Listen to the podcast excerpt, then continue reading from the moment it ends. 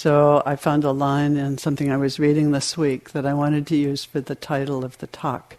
And it says, Waking up is not a part time job.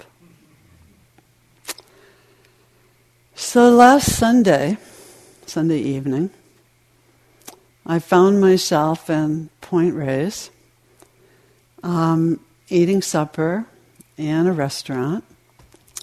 Uh, there was a wonderful bluegrass band with really lovely music and close harmonies and the kind that you find yourself sitting there and beginning to kind of boogie along with the music.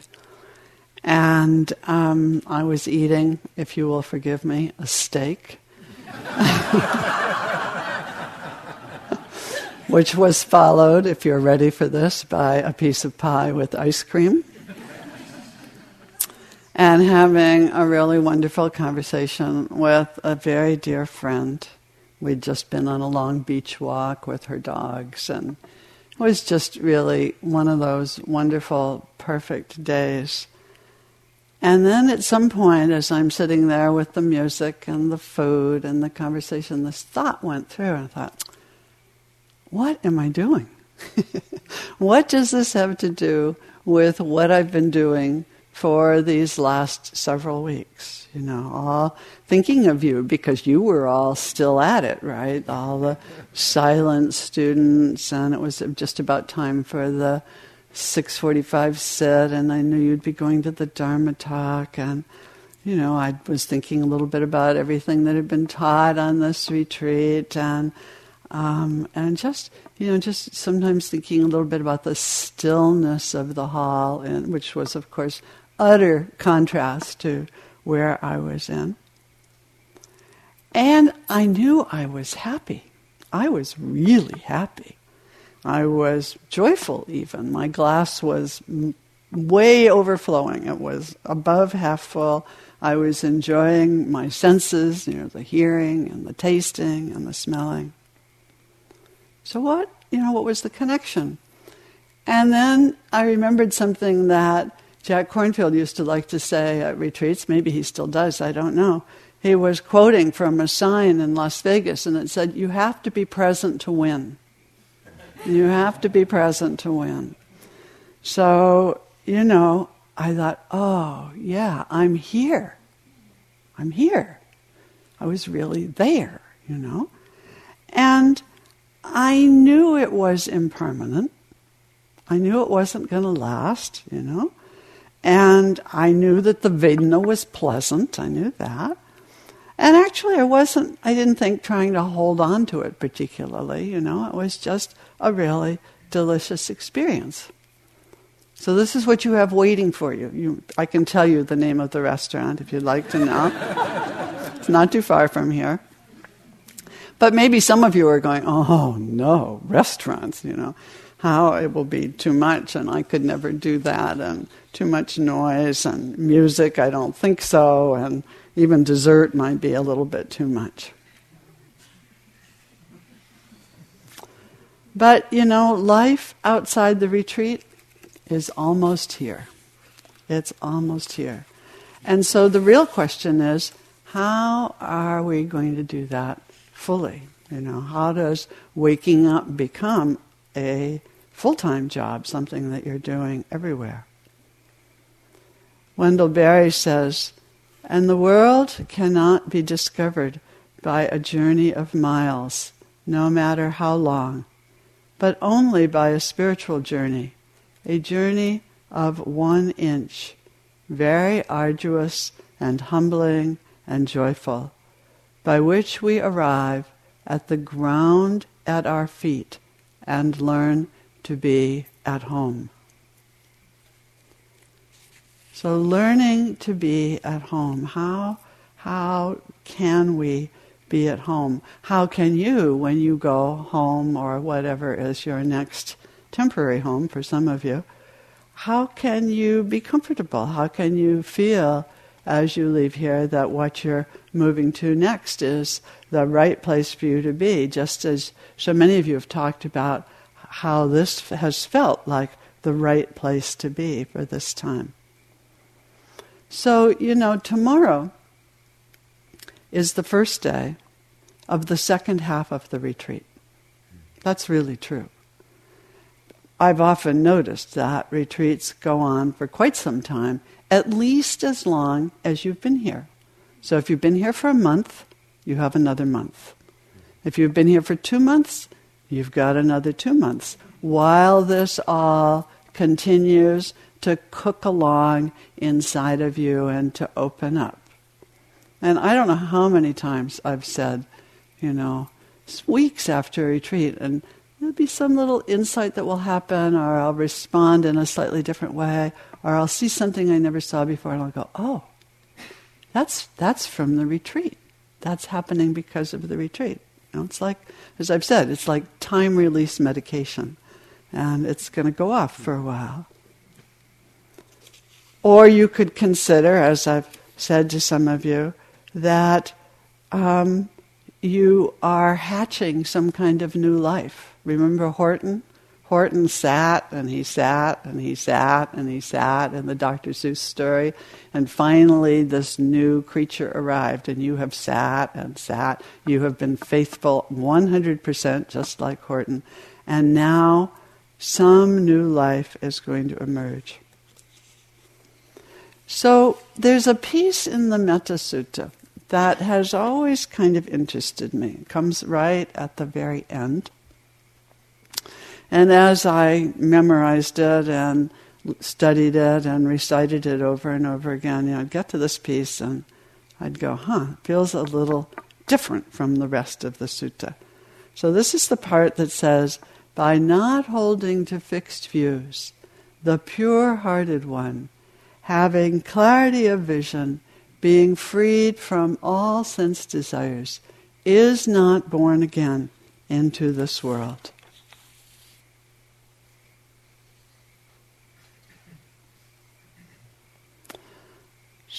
So, as we do our best to inhabit the teachings which we have been given, as we inhabit the Dharma, one of the things that's true is we inhabit two truths about reality. There's the conventional time and space world, and the world of names and addresses and zip codes and phone numbers and newspapers and opinions. And then there's the ultimate when years ago when Stephen Levine was doing a lot of teaching, he used to talk about the uh, you know, the uh. There was the relative world, and then there was the uh, because nothing could be said about it. So that's what there was. You know, in in one of the sutta passages about nibbana, which is getting close to that ultimate, it says there is a sphere of being where there is no earth, no water, no fire nor wind, no experience of infinity of space, of infinity of conscious, of no thingness, or even of neither perception nor non perception. Here there is neither this world nor another world, neither moon nor sun. This sphere of being I call neither a coming nor a going nor a staying still, neither a dying nor a reappearance. It has no basis, no evolution, and no support. It is the end of dukkha. So, what is that? You know, this thing that is so beyond any words we have to describe it. So, over the years, in my own practice, I've gotten really, really interested in this place where we have fixed views. By not holding fixed views, the passage says, by not holding fixed views. But we all have fixed views. I have fixed views. You have fixed views. Gil has fixed views. John has fixed views. Heather has fixed views. We all do. You know, that's just how it is in this human realm. Some of you have some strong views about tomorrow and Saturday and Sunday and Monday. And, you know, I've been hearing not only are there stories about tomorrow and the weekend, there's whole novels that have been written that have been arising in the mind, you know. And sometimes they're simple. You know, first I'm going to go to Safeway. No, I'm not sure about Safeway. That might be too big, and it's not really very PC. I think I'll go to Whole Foods, but maybe not Whole Foods. That's also too big. How about the corner grocery? You know, and I'll just get a little bit of stuff. But you know, and then there's this task that needs to be done, and that task that needs to be done, and the phone call that needs to be made, and and then I'm going to have to have a conversation with my best beloved, whoever that might be, with about the retreat, and I'm going to say this, and then they're going to say that, and then I'm going to get mad because they don't understand. And pretty soon you're having the fight about how the retreat was really wonderful, but they don't think so. Astounding, isn't it, how these stories arise? And we really believe them. That's where they get fixed, you know. Or maybe as you're leaving here, one of the other things that can happen is you can have an idea about this is really practice, what we're doing here. This is really practice. The retreat is the real deal. Sitting, walking, sitting, walking, sitting, walking, interview, Dharma talk, lunch, you know, like that. But that's the real retreat.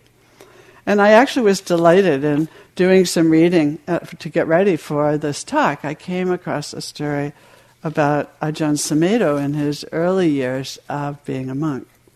So Ajahn Sumedho, like so many people who went to Asia at that time, was really in love with meditating. He was so interested in learning how to meditate, just as you are. And he was working really hard at it and sitting a lot, you know, late, late, late at night, early, early, early in the morning, as many hours of the day as he could possibly get his body on the cushion. And one day, Ajahn Chah decided that they were going to build a road to a new place where they could have a monastery. So he called all of the monks together and said, We're going to have a work party and we're going to build this road. And Ajahn Sumedho was pretty upset. He wasn't an Ajahn in those days, he was just the Venerable, but nonetheless. So, you know, he did it one day and he really didn't like it and it was messing with his meditation. So he went to Ajahn Chah and he said, You know, this is really a problem. It is really interfering with my practice. And it's not helping the holy life at all. So Ajahn Chah was very cagey. And he said, Well, okay, you know, if you. And he, so asked, could he go and practice meditation, you know, while everybody else built the road? And Ajahn Chah said, Well, sure, that would be okay, but I want to announce it to the whole community. you know, you could imagine, right? So he announced it to the whole community that, you know, that Ajahn Sumedho, Venerable Sumedho, was going to be meditating while all the rest of them worked, and that he had his permission to do that. And so, you know, the Venerable Sumedho went and he meditated for the first day, and it didn't feel real great. And, you know, because there they all were, and Ajahn Chah himself was out there laboring away with everybody else, you know, hauling boulders and wheelbarrows full of dirt and all of that. And the second day, it was really awful. And by the third day, he went and he asked to join the work crew. And so, you know, you see where this is going. Ajahn Chah wanted him to see that there really is no division. There's no division. That what happens in the work crew can be just as valuable, sometimes maybe even more so, than what happens here on the cushion. So, you know, Sumedho had a view about what is practice. He had a fixed view that was challenged. Or maybe, you know, we also have strong views about who people are. And probably today, you may have had some views about one person or another on this retreat, and today you got to talk to them right? And you found out who's really in there. Who's in there? And I always think, when I think about this one, of a retreat I did a long time ago when I, I had a fairly significant Vipassana romance with someone else who drank coffee in the morning, so we had that kind of intimate connection over the coffee filters. So, you know, I just thought this guy was fabulous. And, um, and then at the end of the retreat, they had us, this was at IMS, we got to talk to our neighbors. And there they divide the women from the men, so I was sitting next to a whole bunch of women. And I discovered that every woman in my group had had a Vipassana romance with the same guy.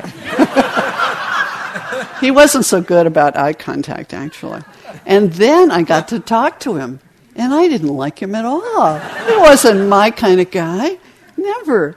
You know, so it's so interesting how we create these stories and we just hold on to them. You know, or if you really want to look at where we have fixed views, you know, you can consider the people you share your lives with and um, the time and space world. Because a relationship is the perfect place to begin to have those fixed views challenged. One of the things that I've done a lot of in my teaching life in recent years um, is that my husband and I, Russell and I, have really taught workshops about how you can w- use your relationship as a spiritual practice. That it is just as serious a spiritual practice as just about anything else. Because if you want to know where you aren't waked up, your partner, your child, your parent will show you, for sure. Because they're the ones who are right in close to you and and often touch us in those places where we're not quite so cooked. And so it, you know, we work with a practice of speech, a practice of counsel, so that we're talking together in a mindful way every day. And we work with the practice of surrendering, surrendering our, our own wants, sometimes to what seems to be needed for the relationship. And over and over again, it's a practice of renunciation and it challenges the views that I have of who this man is in my life.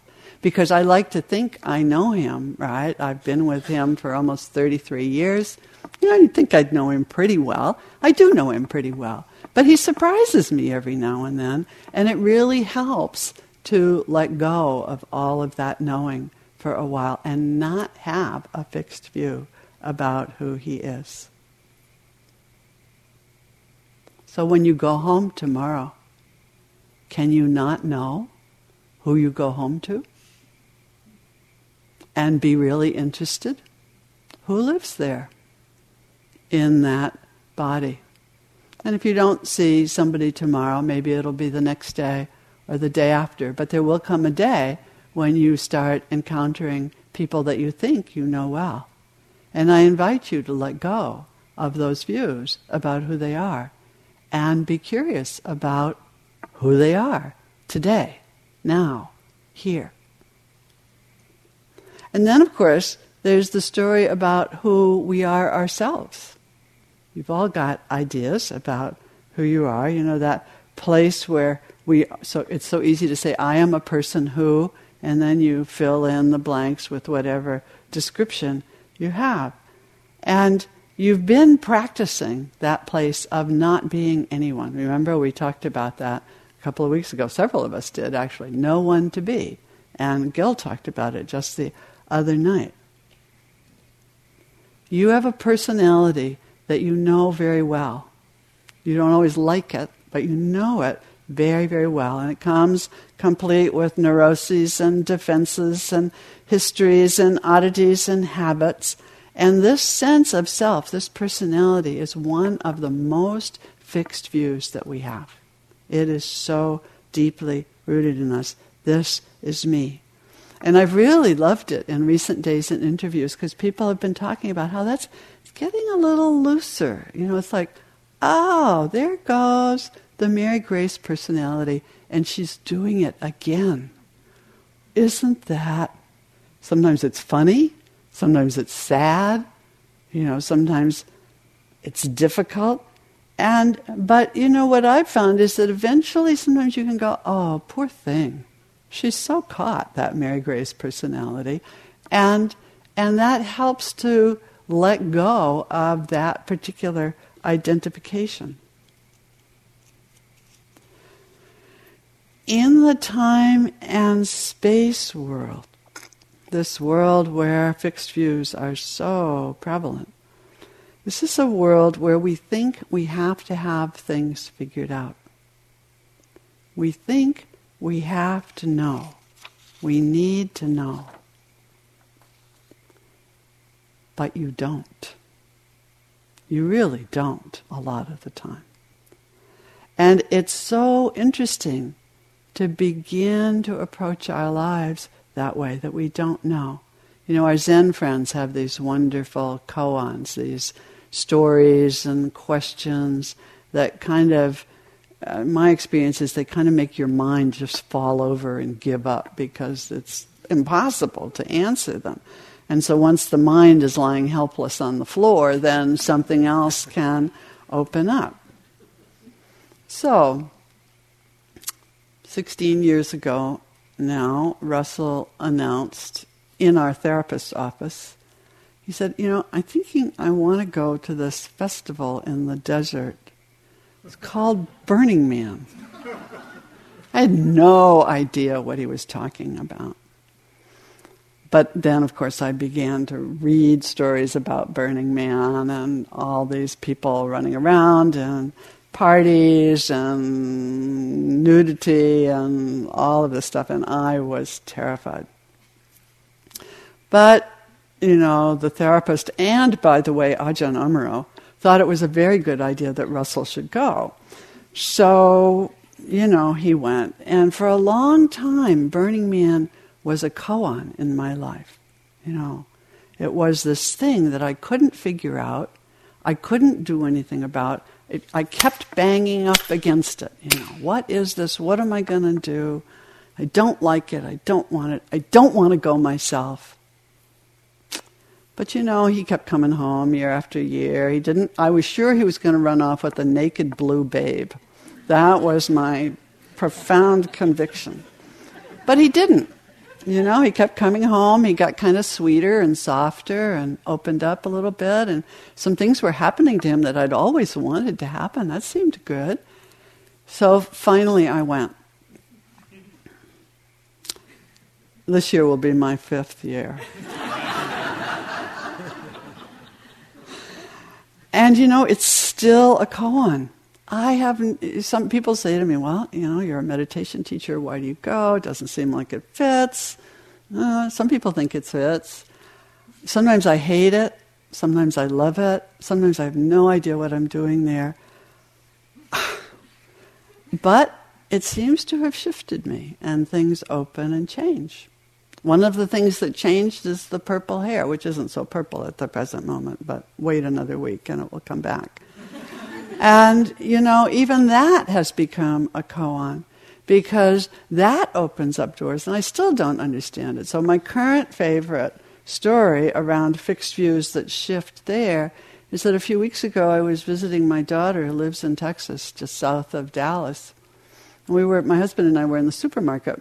We just doing our thing over by the wall with the dairy products, and this guy comes up. He's got, you know, jeans and a denim jacket. He looks like he's been working all day long. He's kind of dirty and grubby, and scruffy beard, and you know, he gets his stuff. He walks away, and I turn around, and he's coming toward me, and he's just laughing.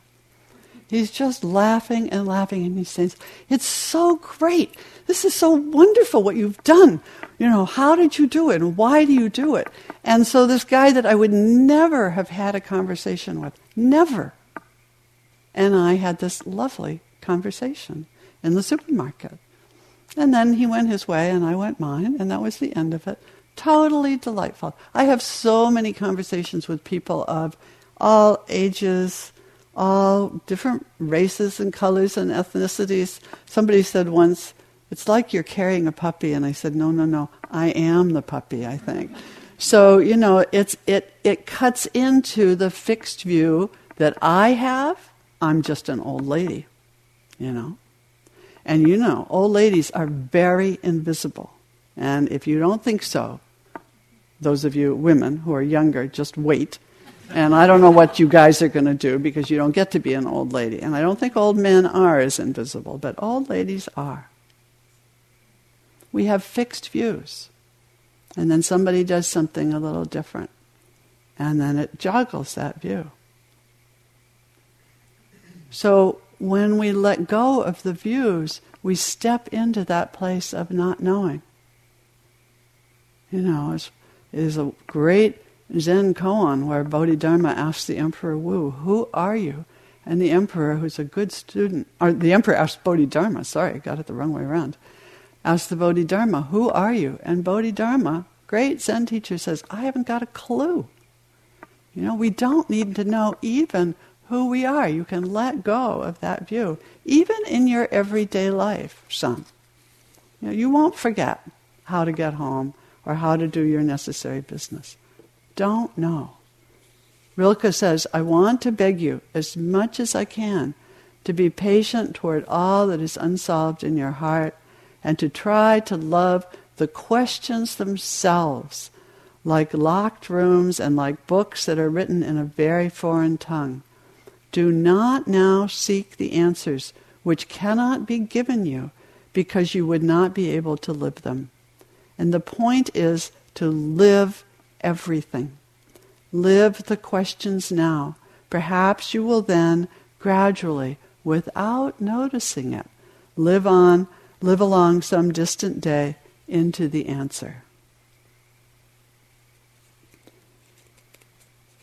So when we don't hold on to these views, when we live the questions, that brings us right into this present moment, right into this strange thing that we call now. You know, this place where you've been practicing in recent weeks. Can I stay just now, not in that past moment, not in that future moment, just in this thing which we actually can't really find because by the time you recognize now, it's not now anymore. So it gets a little weird even. And you know, because you've seen it, every one of you has seen it while you've been here, when you come to each moment with that freshness, not knowing, not knowing the breath, not knowing the sound, not knowing what this thing is that you would normally call an itch, then we see it in a way that is different and that is fresh. And sometimes we see something that we've never seen before at all. Robert Bly says, Think in ways you've never thought before. If the phone rings, Think of it as carrying a message larger than anything you've ever heard, vaster than a hundred lines of Yeats. Think that someone may bring a bear to your door, maybe wounded and deranged. Or think that a moose has risen out of the lake and he's carrying on his antlers a child of your own whom you've never seen. When someone knocks on the door, think that he's about to give you something large, tell you that you're forgiven, or that it's not necessary to work all the time, or that it's been decided that if you lie down, no one will die. You know, you can think and see differently outside of the boxes that we create, outside of the views that we begin, bring to our lives. So, in that piece of the Metta Sutta, you know, by not holding to fixed views, the pure hearted one, having clarity of vision, being freed from all sense desires, is not born again into this world. As we sit here, as you touch that place of awareness, of awakeness, moment to moment, when our vision has cleared enough, that's when we see clearly. The word vipassana actually means to see clearly. And when we see clearly like that, when there are moments when there are no hindrances, we are not pushed and pulled and caught by our sense desires. And when we are free of being pushed and pulled and caught by those sense desires, then we do not create more suffering. And when we begin to trust this awake place, this realm of awareness, this changes our relationship to the relative. You know, when you hang out in that place where the uh, then having views which have way more words than that um, begin to seem just a little strange. So, how do we stay connected to this place that is is more absolute, is in some way ultimately true? One student who gave me permission to quote her wrote this intention. They said, May my relationship to the relative world flow from my confidence and grounding in the wisdom and compassion of absolute awareness. May my relationship to the relative world flow from my confidence and grounding in the wisdom and compassion of absolute awareness. So, you have all found ways to connect to this wisdom and compassion. And as I thought about how do we stay connected, I remembered a teaching that I really love and that I thought might be useful when the mind is consumed with time and space matters and overwhelmed with your own views and those of others, and that will give your minds a place of refuge, a place of rest.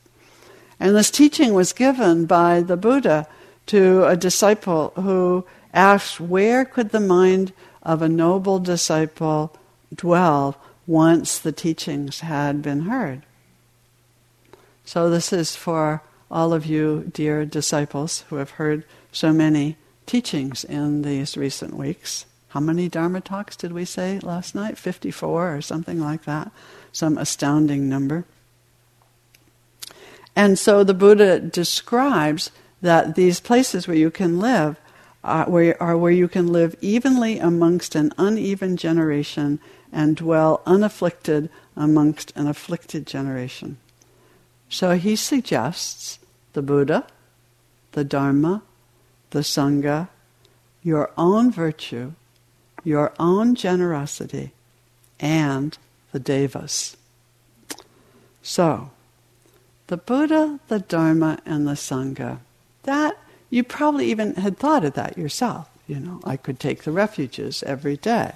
You know, we chanted the refuges the first night of the retreat, and many of you, maybe all of you, I don't know, I do, use them often or every day in your own practice. So we know in taking refuge in the Buddha that the word Buddha, the root of it, means awake. And you remember, because we talked about it a couple of weeks ago, that this is how the Buddha described himself. You know, I am awake. And as you have sat here, hour after hour, day after day, sustaining your gaze, sustaining your gaze on the present moment, you have been practicing waking up to what is in that moment.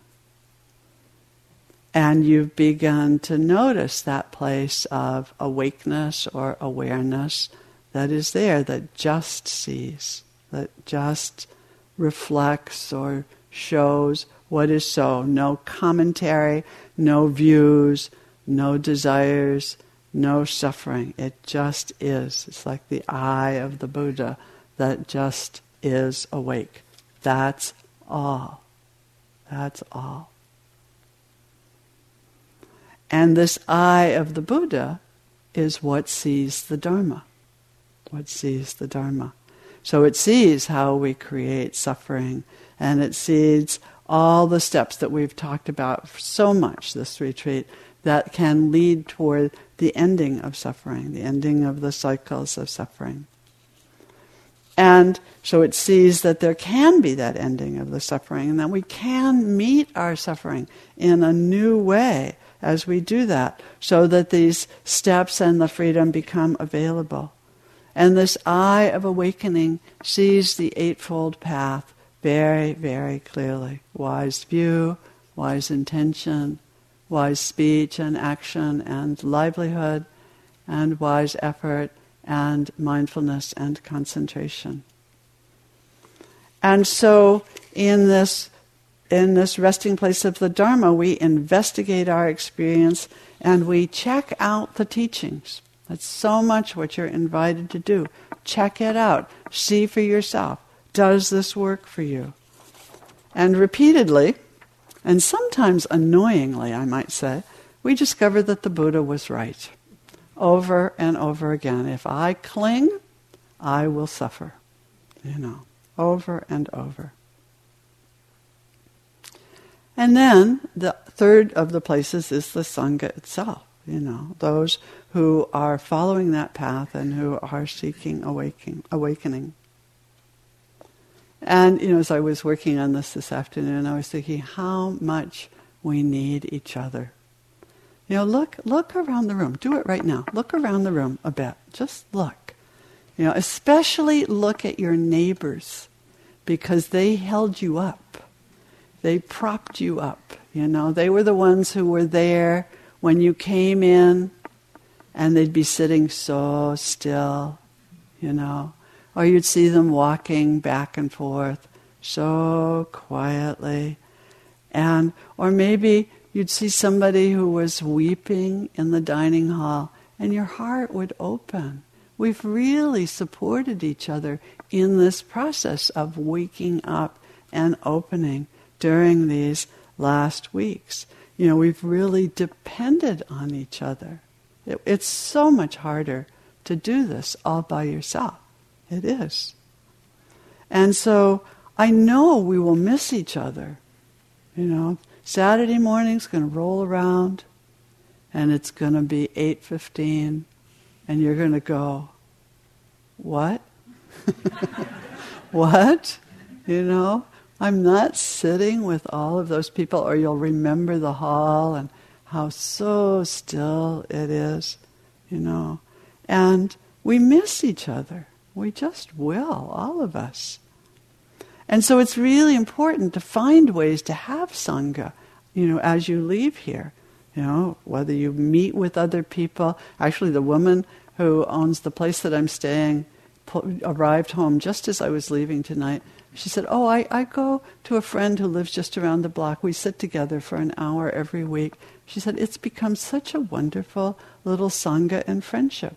And they prop each other up in the Dharma. And she said, That's it's one of the best things that's come out of this practice.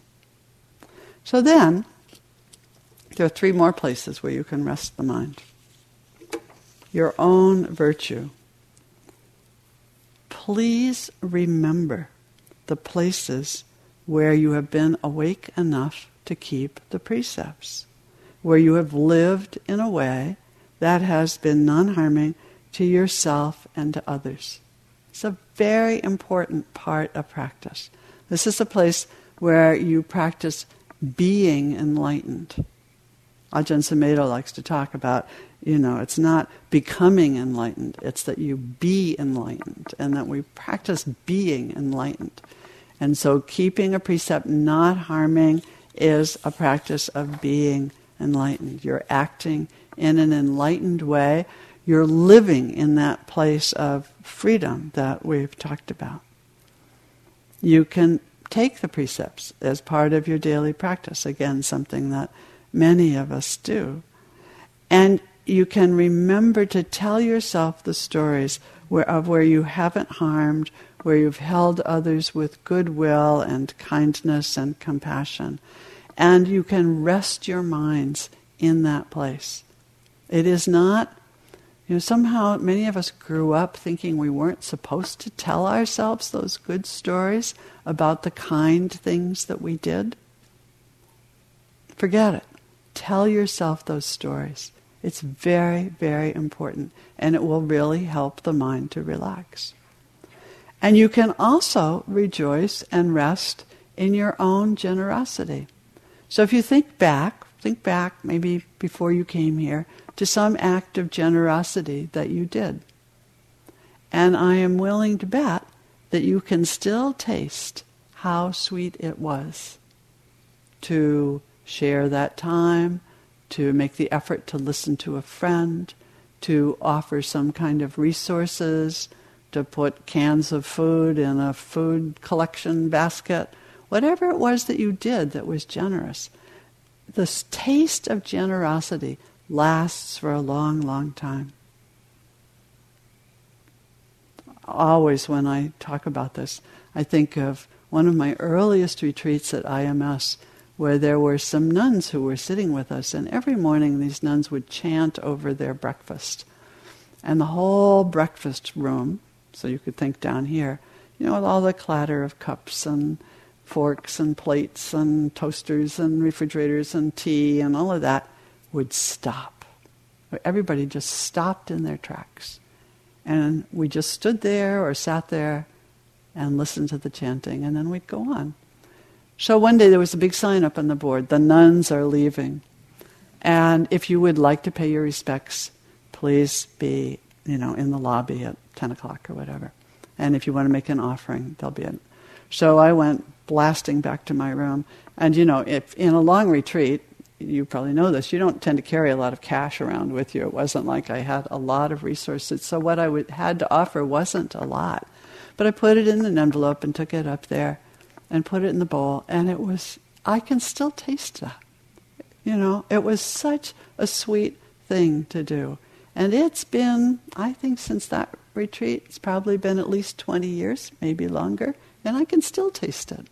So you can rest your mind. My mind rests in that generosity. A little, little piece of generosity, not much. Your mind can rest in whatever generosity you can do. It's one of the most basic practices of the Buddhist world, and it's something that comes it comes first in the list of practices and you can do it every day. There is no day in which you cannot be generous because at the very least you can be generous with yourself. And there are so many different ways to be generous with others. So then the last resting place, the devas. I'm always startled when I work with this list because it's like, devas? I don't know about devas. I'm not so sure. You know, devas are kind of like a little bit like angels, maybe. You know, beings from other realms than the human.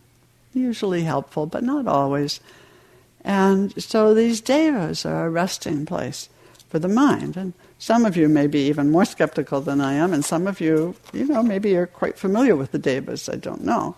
But what I think is important is that this last place points again to the picture that is far more than our ordinary time and space reality.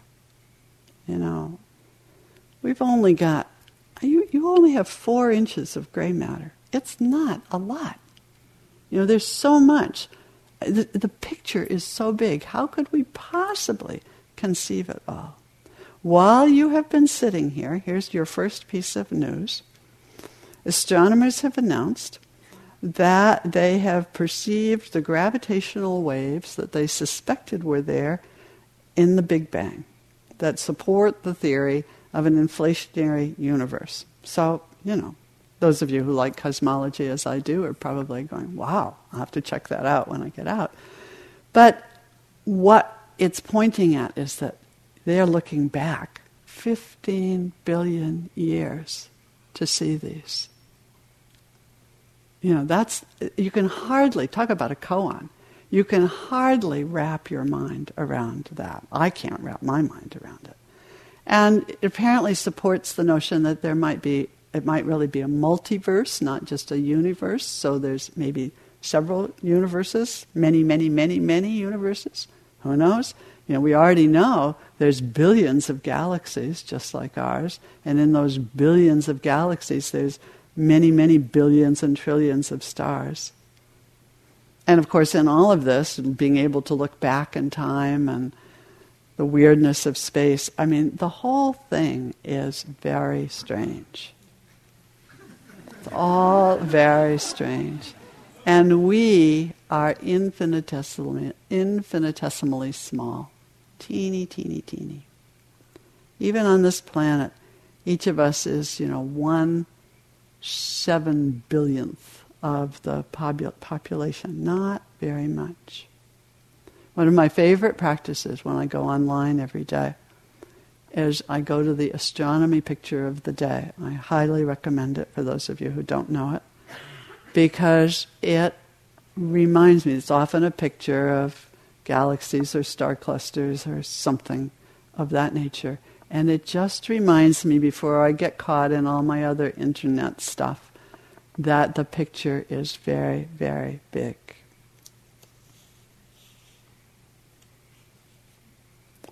So I find that this sense of the greatness of being takes me beyond what I can know, points me, doesn't take me there, but it points me toward the absolute. And I can't know it. And you know what? That's just fine. I'm finding as I get older, maybe it's just age. I don't know whether it's really wisdom or insight. It might just be what happens when you get old. I'm finding that I actually rather enjoy not knowing. It's okay. I can just relax and not know. My mind, in fact, rests. And it allows me to drop some of the views that are hemming me in.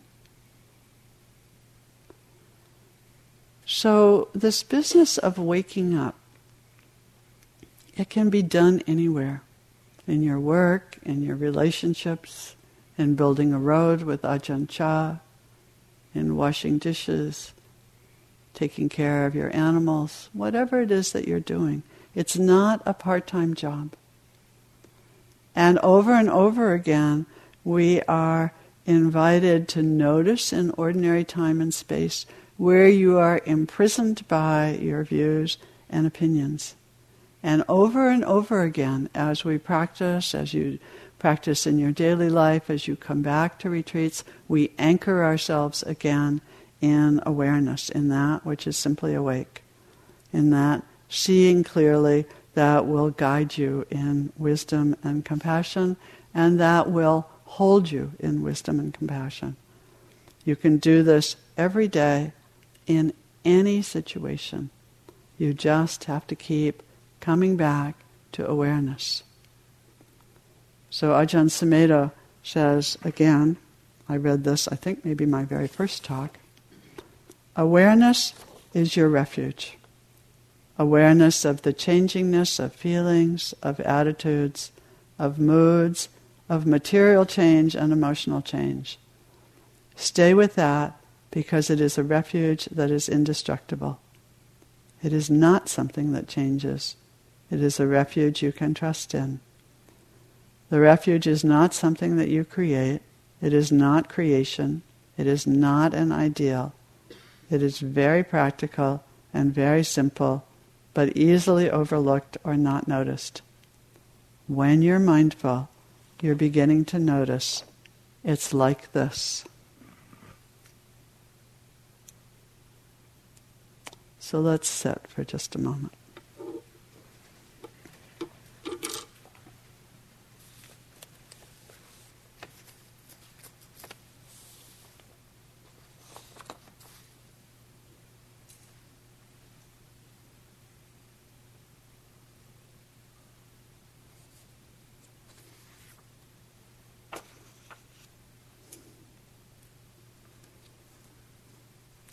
I brought a poem that I meant to read at the beginning, and I think I'll read it while we're sitting. It's from David Whyte. He says, This chapter is closed now. This chapter is closed now. Not one word more until we meet someday and the voices rising to the window take wing and fly. Open the old casement to the lands we have forgotten. Look to the mountains and ridgeways and the steep valleys quilted by green. Here, as the last words fall away, the great and silent rivers of life are flowing into the oceans, and a day and on a day like any other, they will carry you again, abandoned on the currents you have fought to the place where you did not know you belonged. And just as you came into life, just as you came into the retreat, surprised, you go out again, lifted, cloud hidden, from one unknown to another, and fall and turn and appear again in the mountains, not remembering how in the beginning you refused to join, could not speak of, did not even know you were that deep, calm, welling, almost forgotten spring of eternal presence. You did not even know you were that deep, calm, welling, almost forgotten spring of eternal presence.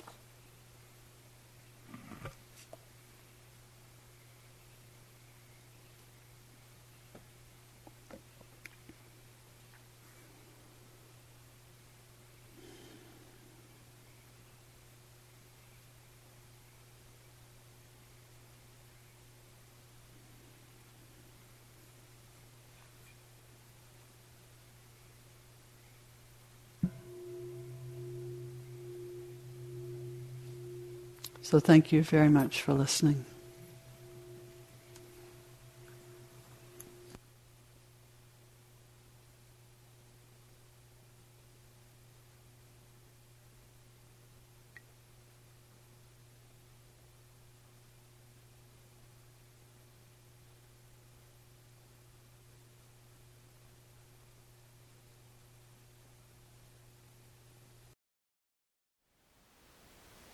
Thank you for listening. To learn how you can support the teachers and Dharma Seed, please visit dharma dharmaseed.org slash donate.